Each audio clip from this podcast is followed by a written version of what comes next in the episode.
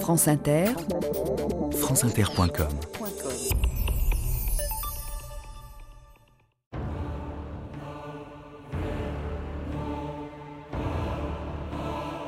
Elle est partant d'attrait vainqueur, aussi bien la reine des cœurs, comme selon toute apparence, elle est reine à présent de France.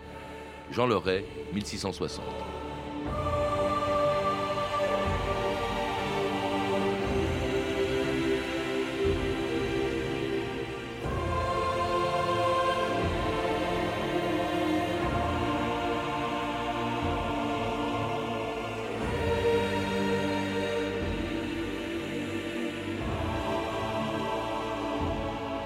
2000 ans d'histoire.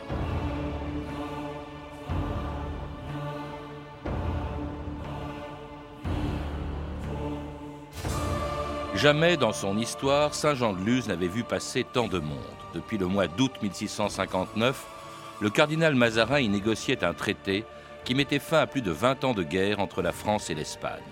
Le traité des Pyrénées, qui scellait aussi le destin d'une princesse de 21 ans, la fille du roi Philippe IV d'Espagne, Marie-Thérèse d'Autriche. Pour consolider la paix, Mazarin avait inclus dans ce traité une clause prévoyant le mariage de cette infante d'Espagne avec le jeune Louis XIV. Un mariage politique imposé par les circonstances, comme cela se faisait à l'époque entre les princes et les princesses de sang royal. Si bien que personne, ni Marie-Thérèse, ni le jeune Louis XIV, qui ne se connaissaient pas, ne s'y sont opposés. Leur mariage symbolisait la réconciliation entre leurs deux pays, comme le souhaitait Mazarin, et la mère de Louis XIV, la reine-mère, y tenait d'autant plus qu'elle était la sœur du roi d'Espagne, Philippe IV, et donc la tante de la mariée. Sa Majesté, la reine. La partie est gagnée. Dans quatre jours, vous rencontrerez votre frère Philippe IV. Et dans dix, notre roi sera marié. Quand je songe à tout ce qu'il a fallu affronter pour le mener là. En tout cas, il aura d'abord dans son lit notre infante. Mais l'infante ne saura rien du commerce d'amour. Soyez tranquille. C'est une leçon que les hommes aiment enseigner et les femmes apprendre. La date sera bien respectée. Pour le mariage, assurément. Le 9 juin, dans 10 jours, ici même, à Saint-Jean-de-Luz.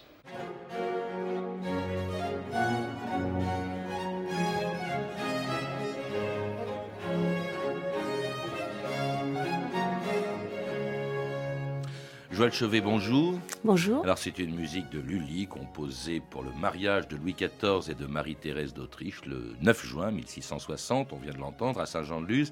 Marie-Thérèse d'Autriche, dont vous venez d'écrire la biographie chez Pygmalion, une biographie qui est presque d'ailleurs une réhabilitation, car les historiens n'ont pas été très tendres avec elle euh, quand ils s'y sont intéressés, ce qui n'a pas été souvent le cas.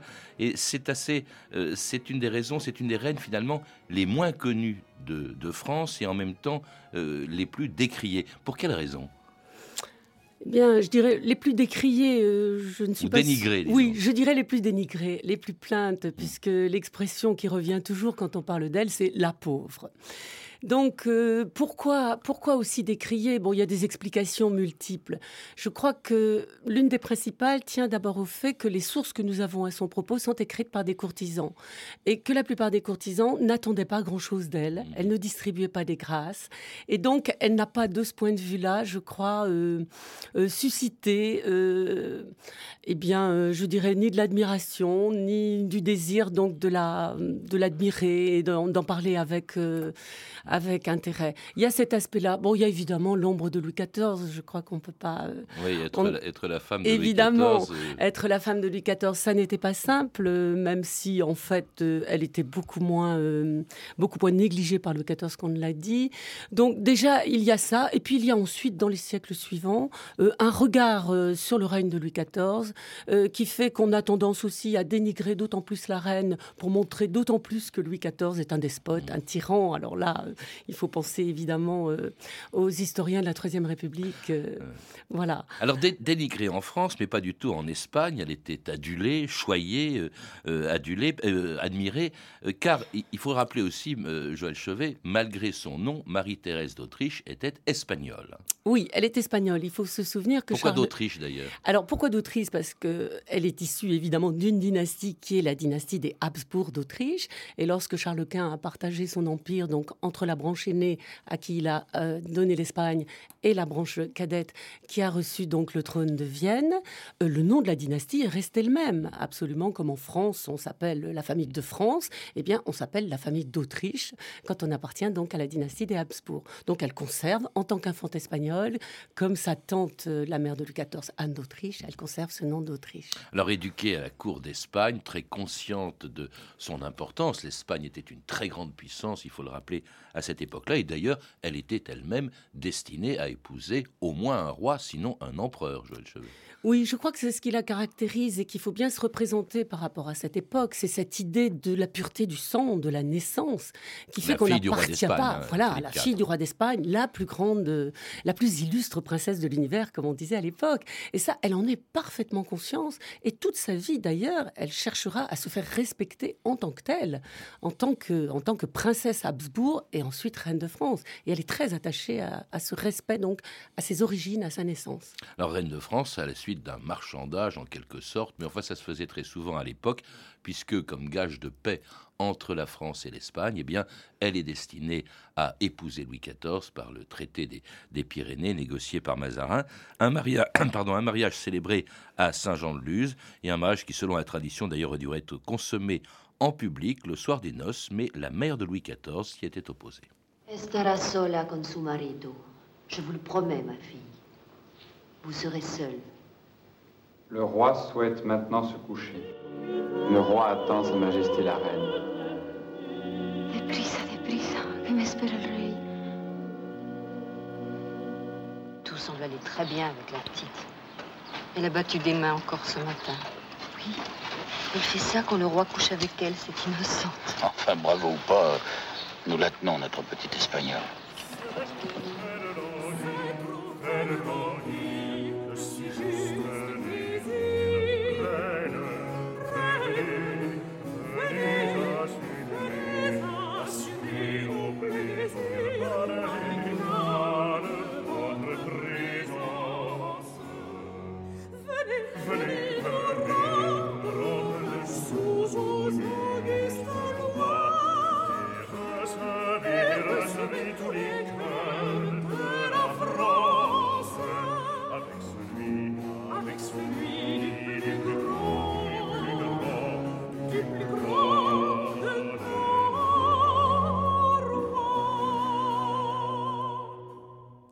C'est trop faire languir de si justes désirs. Reine, venez assurer nos plaisirs par l'éclat de votre présence. Venez nous rendre heureux sous vos augustes lois et recevez tous les cœurs de la France avec celui du plus grand de nos rois. C'était l'air de la paix de Michel Lambert, composé pour le, mariage de Marie-Thérèse d'Autriche avec Louis XIV et avec des paroles de, Corneille, hein, tout simplement. Alors, elle est plutôt bien accueillie euh, en, France quand elle y arrive. Euh, on vient de l'entendre dans, dans cette musique, euh, et notamment d'ailleurs par la mère de Louis XIV, Anne d'Autriche, qui d'ailleurs lui évite quand même quelque chose qui était assez terrible, c'était la nuit de noces qui devait se faire littéralement en public. Oui, je crois même qu'elle est l'une des, princesses qui a été le mieux accueillie, euh, euh, avec une affection euh, qui n'était pas coutumière, en fait, dans la façon dont on recevait les princesses étrangères. Donc Anne d'Autriche, qui a souhaité, je pense, ce mariage plus encore que Mazarin. Il faut le rappeler, c'est à la fois la mère du marié et la tante de la mariée. Et c'est sa tante, hein, puisque la, la, la, mère de Marie-Thérèse d'Autriche est une princesse mm. française, c'est la sœur mm. de Louis XIII. Donc euh, il y a déjà. Euh, et elle, elle est la sœur du père. Enfin bon, bref. Voilà, tout à fait. En tout cas, ils sont cousins. Tout ça, hein, voilà, Louis XIV et Marie-Thérèse sont cousins germains, issus de Germain. Donc une proximité du sang qui est très proche et qui tient très à cœur aussi à Anne d'Autriche. Mm. Et donc euh, cette princesse, en effet, elle est accueillie avec une affection extrême. Et en effet, Anne d'Autriche va lui éviter ce qu'on appelait, ce qu'on appelle aujourd'hui un véritable viol, mm. aussi légal qu'il ait pu être, et qui consistait en effet à mettre euh, dans le mm. même lit euh, deux personnes qui ne s'étaient jamais vues. Oui, enfin un viol, hein, c'est la, princesse Palatine qui disait elle ne haïssait pas le métier. Alors oui, euh, quand elle l'a appris. De Louis XIV. voilà, et de Louis XIV qui, de ce point de vue-là, était, un garçon déjà très au courant des choses, contrairement à Louis XIII par exemple. Mm. Donc là, en effet, une nuit de noces qui est heureuse. La grande mademoiselle raconte combien Louis XIV, le matin des noces, saute de joie partout à Saint-Jean-de-Luz et est très heureux de, cette, de cette jeune épouse donc qu'on lui a qu'on lui a donnée. Alors elle est accueillie également triomphalement. Je crois qu'à Paris on n'avait jamais vu ça. On l'a pu revu après par les Parisiens quand elle quand elle y arrive. Elle parle pas le français, il faut le rappeler. Puis elle vient d'ailleurs avec une petite petite partie de son entourage espagnol Notamment, il y avait un page noir euh, dont, dont on a beaucoup parlé oui, alors elle vient en effet avec une partie de, son entourage espagnol. Bon, le page noir, il y a eu en effet une anecdote, mais enfin tout ça est très euh, très peu intéressant en fait par rapport au sujet. Ça a été surtout euh, extrêmement euh, glosé au XVIIIe siècle, au XVIIe siècle beaucoup moins. Elle a eu en effet une petite fille qui s'est révélée violacée à la naissance, et on pensait à l'époque, voilà, que la vision de ce page noir avait pu éventuellement conditionner la noirceur donc du plus que la vision, hein, peut-être. Oui, on, alors on, a même dit que le masque de fer, c'était justement cet enfant qu'elle aurait eu de ce page Voilà, il y a une thèse de ce côté-là. Je crois qu'elle n'est pas partagée par les spécialistes du masque de fer. Et puis alors, elle vient aussi avec un goût prononcé pour le chocolat, qui nous vient d'Espagne, hein, il faut le rappeler quand même, enfin, qui vient d'Amérique, mais via, via l'Espagne. Euh, un goût pour le jeu aussi. Euh, elle éprouve beaucoup de plaisir au début. Alors, goût prononcé pour le chocolat, ça, bon, elle n'était pas la seule. Anne d'Autriche avait déjà introduit le, chocolat, à la à Bayonne, d'ailleurs, de France, bien sûr, et c'était passé par Bayonne. Euh, le goût pour le jeu, euh, je dois dire que c'est à la cour de France qu'elle en prend, mm. qu'elle en prend l'habitude. Tout le monde joue. Mm. Mazarin a introduit même une série de jeux nouveaux euh, à la cour de France. Tout le monde joue avec une passion effrénée, et elle-même donc va un petit peu tomber, je dirais, dans ce piège dans les premières années de son mariage, et peu à peu, sous l'influence en particulier de ses confesseurs, elle va se restreindre dans ce domaine. Mais Louis XIV l'oblige à jouer. Elle doit tenir. Malgré ses yeux bleus et ses cheveux blonds, on dit que la nouvelle reine, soumise comme une odalisque, aimant les sucreries, les animaux, les bouffons nains, évoque plutôt une sultane de harem. La jalousie en plus et la beauté en moins. Elle l'a amenée d'Espagne avec elle, une naine qui est, dit-on, d'une laideur épouvantable. Pour le carnaval cette année, il y a eu beaucoup plus de masques que d'ordinaire. Je ne me souviens pas d'avoir jamais vu dans les rues autant de confusion et de cavalcade. Ce qui dépasse l'entendement, c'est que la reine-mère et la jeune reine Marie-Thérèse aient jugé bon d'y prendre part. Je ne conçois pas qu'une honnête femme mette un masque. Je n'imagine pas non plus comment une reine peut perdre assez le sentiment de ce qu'elle est pour traîner au hasard des rues sous un loup de Venise.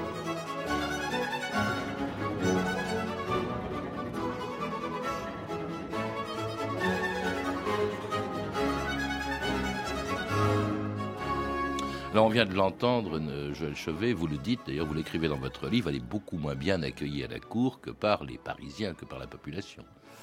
Oui, très critiqué. Oui, l'entrée à Paris a été extraordinaire en effet.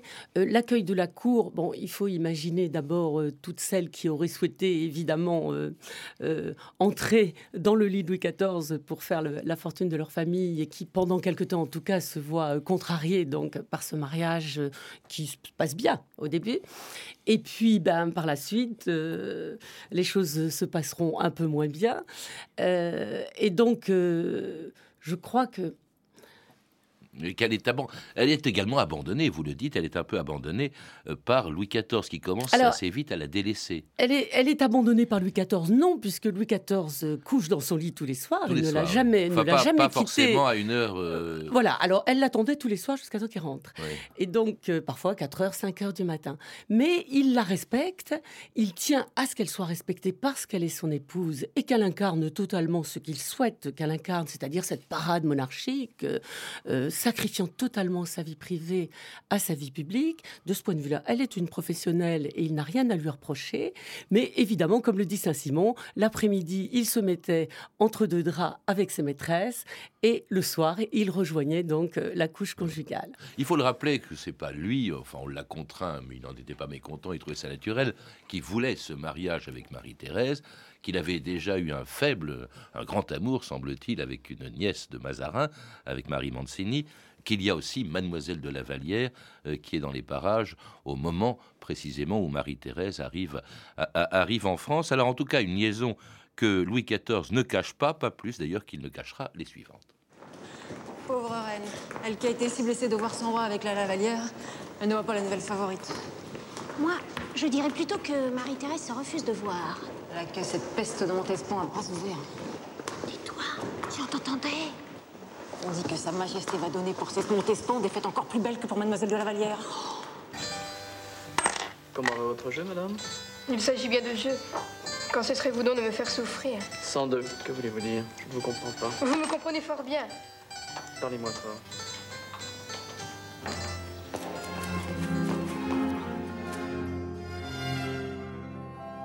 Alors Louis XIV n'était pas le premier roi à avoir des maîtresses, euh, vous le rappelez, euh, Joël Chevet, mais enfin il en a eu beaucoup. On peut dire que Marie-Thérèse d'Autriche était sans doute la reine la plus coquue de France. Mais alors, ce qui est d'étonnant, c'est qu'elle a continué à l'aimer, à faire comme si elle ne voyait pas, peut-être d'ailleurs ne savait-elle pas exactement son infortune, quels étaient ses sentiments vis-à-vis de, de, lui? Vous semblez dire même qu'elle était peut-être moins jalouse encore que euh, ne comprenant pas ce qui se passait. Sa conception de l'amour, vous l'écrivez, est indissociable de sa conviction d'appartenir à une race d'exception, génétiquement programmée pour régner et qui ne se mélange qu'avec ses pères. Autrement dit, euh, c'était presque plus du dépit de voir Louis XIV agir comme ça que de la jalousie. Je crois que c'est tout à la fois. Elle est amoureuse de Louis XIV, donc elle est jalouse du fait qu'il la trompe. Mais c'est vrai qu'au départ, elle ne sait rien. Il faut imaginer comment vivait une reine de France à l'époque, dans ses appartements, entourée euh, d'un personnel qu'elle n'avait pas choisi et qui était la plupart du temps là pour l'espionner et pour rapporter absolument tous ses faits et gestes au roi. Donc en fait, elle ne sait pas ce qui se passe. Et même ceux en qui elle a confiance, que ce soit Anne d'Autriche ou son entourage espagnol, pour la protéger, ne souhaitent pas qu'elle soit au courant de cette première liaison avec Louise de la Vallière, qui a lieu au moment où elle attend le dauphin. Donc on la surprotège parce qu'elle est enceinte en plus, parce qu'il faut imaginer ce qu'était euh, l'angoisse de, de, la succession au trône à l'époque. Hein, euh, Louis XIV. Hmm. Elle, était, on elle, elle s'est mariée pour ça. Enfin, voilà, et Louis, XIV, comme Marie-Thérèse d'ailleurs, sont des survivants de leur dynastie. Hmm. Donc le fait qu'elle soit enceinte, on va l'entourer évidemment euh, d'attentions qui vont évidemment la séparer entièrement du reste de la vie de la cour. Donc elle ne voit pas du tout arriver, en effet, euh, Mademoiselle de la Vallière, qui ne fait pas partie d'ailleurs de sa suite, ni de celle d'Anne d'Autriche. Mademoiselle de la Vallière, et puis il y aura Madame de Montespan, et beaucoup d'autres. Enfin, on n'aurait pas assez d'une demi-heure pour, les évoquer. Peut-être pas autant euh, qu'Henri IV, par exemple. Euh, je crois qu'il y a un petit peu, là, on ne prête sans doute qu'aux riches, et Louis XIV n'en a pas eu autant que cela. Disons en tout cas, de déclarer en tout cas de Elle, supportait mal son, infortune. Cela dit, Louis XIV l'aimait, vous le dites, et, enfin l'aimait, disons, la respectait. Elle, elle était vraiment amoureuse. C'est assez peu commun parce que tous ces mariages euh, princiers, c'était des mariages politiques, des mariages d'intérêt, mais euh, il y avait de l'amour, en tout cas au moins de sa part à elle. Je pense qu'elle était profondément amoureuse de lui, mais qu'elle l'était aussi parce qu'il était ce qu'il était, c'est-à-dire le roi de France. Et je ne pense pas qu'elle aurait été amoureuse s'il n'avait pas été au niveau où elle pensait qu'elle devait avoir un mari, c'est-à-dire un souverain. Et elle le dit très clairement, en particulier quand elle fait des confidences aux carmélites, où elle dit très clairement qu'il n'était pas question pour elle d'épouser quelqu'un d'autre qu'un roi de France, ou éventuellement l'empereur, puisque mmh. pendant très longtemps, Philippe IV a balancé entre Louis XIV et l'empereur d'Autriche pour mmh. leur donner sa fille. En tout cas, Louis XIV dort, vous l'avez dit, euh, toutes les nuits euh, avec elle. Il lui fait six enfants, dont cinq sont morts. Hein. Il n'y a qu'un survivant, ce sera le grand-père de Louis XV, c'est le grand dauphin. Euh, c'est quelque chose d'assez courant aussi à l'époque, les enfants morts en bas âge, ce qui a été le cas de cinq des six enfants de Marie-Thérèse et de Louis XIV. Tout à fait. Elle n'a pas, elle n'a pas eu de chance par rapport à d'autres. Si l'on, si l'on considère qu'en fait la plupart gardaient à peu près la moitié de leurs enfants après l'âge de 10 ans, euh, là elle ne conserve que le premier, c'est-à-dire le grand dauphin qui est né en 1661. Mais elle a quand même une petite fille qui arrivera jusqu'à l'âge de 5 ans, la petite Madame, mmh. euh, dont on ne se souvient pas évidemment. Le duc d'Anjou qui arrivera à l'âge de presque 3 ans, et les trois autres donc qui meurent en effet en très bas âge et pour des raisons qui souvent sont liées aux conditions médicales de l'époque. Alors en fait, Louis XIV a eu plus d'enfants avec ses maîtresses qu'avec elle. Et alors ce qu'il y a de pire quand même pour ça, pour Marie-Thérèse, c'est que il a légitimé les enfants qu'il avait eus de Mlle de la Vallière ou de Marquise de Montespan. Écoutez, je ne suis pas sûre que ce soit ça qu'elle est considérée comme pire. Je ne pense pas que ce soit la légitimation, parce que la légitimation ne donnait absolument pas le droit à ses enfants euh, d'accéder à la succession au trône de France. Ils étaient légitimés, ils portaient le nom de Bourbon et non pas d'enfant de France. Et euh, Marie-Thérèse, il ne faut pas oublier qu'elle a eu un père, euh, Philippe IV d'Espagne, qui est celui qui a légitimé le plus de bâtards. Mmh. Il en a eu huit légitimés, dont le fameux Don Juan d'Autriche. Donc de ce point de vue-là, elle n'est pas, elle n'est pas choquée, je dirais, sur le plan de la pratique. Mmh. Je crois qu'elle est beaucoup plus choquée sur le plan de la sensibilité, de l'amour que porte, euh, que porte Louis XIV à ses enfants euh, bâtards. Et de la cohabitation, parce qu'elles étaient présentes euh, dans son entourage, à la cour. Il y a même un chapitre que vous intitulez Un coq deux poules, hein, je pense que c'est Montespan et la Vallière, et une dinde, c'est-à-dire la reine. Oui, tout à fait. Alors c'est vrai qu'il y a une cohabitation, mais qu'il faut imaginer dans des espaces qui sont immenses, qui sont cloisonnés. Je pense que la cohabitation est surtout très difficile parce que Louis XIV a placé Madame de Montespan comme dame d'honneur dans la maison de la reine. Donc là, de ce point de vue-là, euh, c'est très difficile. Mais je crois qu'au niveau de la vie régulière de la cour, euh, tout cela est, tellement encadré par l'étiquette, par le protocole, qu'en fait, il y a peu de relations très personnelles entre elles. Je crois que là, ça devient très pénible quand elles sont dans un même carrosse, euh, sur ces fameuses, dans ces fameuses promenades sur les frontières, et où là, on exhibe euh, la reine et les deux maîtresses dans le même carrosse. Là, je pense que l'atmosphère devait être un peu asphyxiante. Alors justement, vous évoquez les frontières, il faut qu'on parle quand même de cette politique étrangère de, de Louis XIV, parce qu'elle est directement concernée. Fidèle à son mari, elle est également restée fidèle à la France, car en 1667, eh bien, la France entre à nouveau en guerre contre l'Espagne. C'est ce qu'on appelait la guerre de dévolution, d'ailleurs dans laquelle elle était directement concernée puisque, expliquez-nous de quoi il s'agit, Joël Chevet, mais c'était des droits qu'elle pouvait avoir sur la succession de son père Philippe IV, qui est mort un an avant. Voilà. Et donc ces droits, euh, il y avait deux raisons pour lesquelles on estimait euh, que la Marie-Thérèse avait droit encore à la succession de son père. D'une part, sa dot n'avait pas été payée. Et d'autre part, on a argué d'un droit brabançon, interdisant donc euh, aux héritiers, aux enfants du second lit du roi d'Espagne, euh, d'avoir euh, sa succession. Marie Vous dites Brabançon, il faut rappeler pourquoi, parce que la Flandre appartenait à l'Espagne. Et la Flandre était, on parle évidemment de la Flandre mhm. espagnole. Hein. Et donc Louis XIV, dès 1661, fait établir déjà par Turenne et par Hugues de Lyon ce traité des droits de la reine qui va paraître en 1667 et qui va donc lui permettre de revendiquer cet héritage espagnol au nom de Marie-Thérèse. Et je crois que le, lien entre Louis XIV et Marie-Thérèse, du fait de la revendication de ses droits, euh, est très fort parce qu'il ne faut pas oublier que Marie-Thérèse a été pendant dix ans héritière du trône d'Espagne. Mmh. Et que je pense fondamentalement qu'elle aurait souhaité être reine d'Espagne. Et en tout cas, elle reste très fidèle. À... C'était, elle était devenue française, en tout cas de, de cœur, hein, très, une reine patriote, contrairement, par exemple, plus tard à, Marie-Antoinette. Alors, cette guerre de dévolution, quand même, est un important acquis pour, pour la France, puisqu'elle va obtenir, par le traité d'Aix-la-Chapelle, elle va obtenir euh, Lille, Douai, euh, également Tournai, hein, et elle participe d'ailleurs en personne. Hein, elle, va sur le front, en quelque sorte. Eh bien, puisqu'elle est le drapeau, en fait, de Louis XIV, qui lui fait faire toutes les entrées royales. Il y a des tableaux célèbres montrant, euh, montrant donc cette entrée dans des carrosses somptueux, euh, dans la liesse populaire. On la montre, mais parce que c'est en son nom que, se, que se fait cette guerre. Louis XIV, ce qui montre la confiance qu'il avait en elle, qui va même d'ailleurs lui confier la régence en 1772 dans une autre guerre contre l'Espagne. Tout à fait. En 1672, il lui confie la régence alors qu'il ne l'avait pas fait quelques années auparavant, alors qu'il était malade. Il lui confie la régence et tous les contemporains, là, je crois qu'il faut vraiment euh, insister sur ce point parce que personne ne les tous les contemporains s'accordent sur la conscience professionnelle qu'elle a montrée en cette affaire, la bonne connaissance des, des affaires qu'elle avait à traiter et l'importance euh, des pouvoirs qui lui étaient conférés à ce moment-là. Alors évidemment, avec un Louis XIV qui était à l'extérieur des frontières, mais qui n'était pas mort, donc qui pouvait gérer en tout cas à distance. Et à une époque où les fastes de la cour, les infidélités de Louis XIV commencent à choquer ce qu'on appelle le parti dévot, qui est incarné par celle qui sera la dernière favorite du roi, Madame de Maintenon, qui allait transformer Louis XIV et lui faire retrouver le chemin du lit de la reine. La vérité, sire, c'est qu'il n'y a plus rien de sacré dans le royaume. L'exemple des vertus ne peut venir que d'en haut. Maintenant que Votre Majesté a établi la paix en Europe pour longtemps, ne serait-ce pas un grand dessein que de rétablir la dignité, la morale et la foi à l'intérieur du royaume? On ne m'a jamais mieux dit, madame, que j'avais donné le mauvais exemple à mes peuples. Mais il n'est que trop vrai. Par ma persuasion, j'avais obtenu du roi qu'il consacre plus de temps à la reine, en lui faisant valoir que cette réconciliation édifierait le monde et ferait marquer des points à la vertu.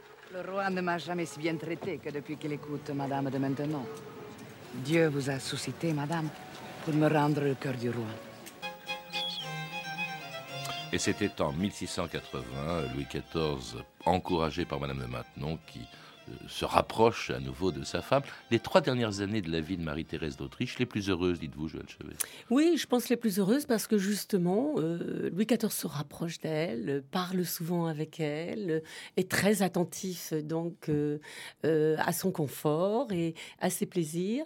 Et je crois qu'en effet, la, la raison en est, en sont plutôt les conseils de, de Madame de Maintenon. Mais il est sur la voie, je dirais, de cette conversion, puisque c'est ainsi qu'on a appelle son retour euh, donc à la fidélité. Il est sur la voie de cette conversion depuis longtemps déjà, puisqu'il a déjà eu, essayé de quitter Madame de, Maintenant, de Madame de Montespan euh, sur les conseils donc de ses confesseurs.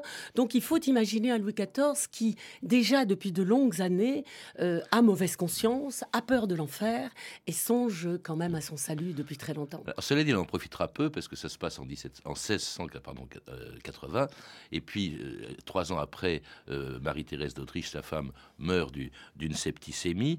Euh, et puis, euh, euh, quel rôle, on peut se demander, quel rôle elle a pu jouer? C'était pas, vous le rappelez, d'abord une intellectuelle. La conversation avec Louis XIV se limitait à peu de choses. Elle a très peu participé à la vie intellectuelle, à la vie artistique, qui était pourtant très riche à l'époque de la cour.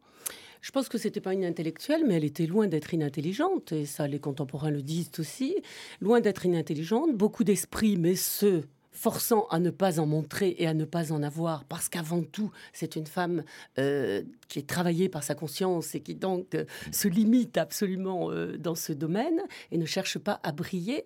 Mais par contre, je crois que c'est une professionnelle élevée pour le trône et qui a incarné parfaitement ce qu'on appelle la parade monarchique. Elle a vraiment été aux côtés de Louis XIV et dans tous les domaines. C'est pas du tout quelqu'un qui vit à l'ombre, comme on l'a dit très souvent, mais qui tient sa place à la cour. C'était pas une potiche. Alors? Une femme soumise, comme on l'a ah non, souvent dit. là, par contre, je, suis absolument persuadée que ça n'est pas le cas du tout. C'est la dernière reine de France à accepter de jouer ce rôle, de sacrifier encore une fois euh, sa vie privée à sa vie publique, ce que n'a pas fait Marie-Antoinette, qui l'a payé fort cher, et ce que n'a pas fait Marie Lexinska, dont Louis XIV, dont Louis XV n'a pas exigé euh, les mêmes. Mm. Euh, les mêmes contraintes. Une, reine donc qui mérite d'être redécouverte parce que très peu de, livres ont été écrits à son sujet. Et le vôtre est un des premiers depuis, depuis très longtemps, Joël Chevet. Donc il s'appelle Marie-Thérèse d'Autriche, un livre qui vient d'être publié aux éditions Pygmalion. À lire également un livre qui va paraître le 20 octobre prochain, un beau livre, un Versailles de Pierre-Jean Rémy aux éditions Grun. Mais alors un beau livre justement très significatif dans lequel le chapitre sur les femmes du roi de France, dans ce chapitre, il n'est même pas fait allusion à Marie-Thérèse d'Autriche, c'est dire à quel point elle était finalement la moins connue des femmes de Louis XIV, alors que c'était son épouse. Vous avez pu entendre des extraits du téléfilm Mazarin de Pierre Cardinal, ainsi que des extraits des films suivants. L'allée du roi de Nina Companès et Versailles, le rêve d'un roi de Thierry Binisti, tous deux édités par France 2 Vidéo. Et puis euh, un autre film, La prise du pouvoir par Louis XIV, de Roberto Rossellini, disponible en DVD chez MK2. Vous pouvez retrouver toutes ces références par téléphone au 32 30, 34 centimes la minute, ou sur le site franceinter.com. C'était 2000 ans d'histoire. À la technique Sandrine Laurent et Philippe Duclos, documentation Emmanuel Fournier, Clarisse Le Gardien et Franck Olivard, une réalisation de Anne Kobilac.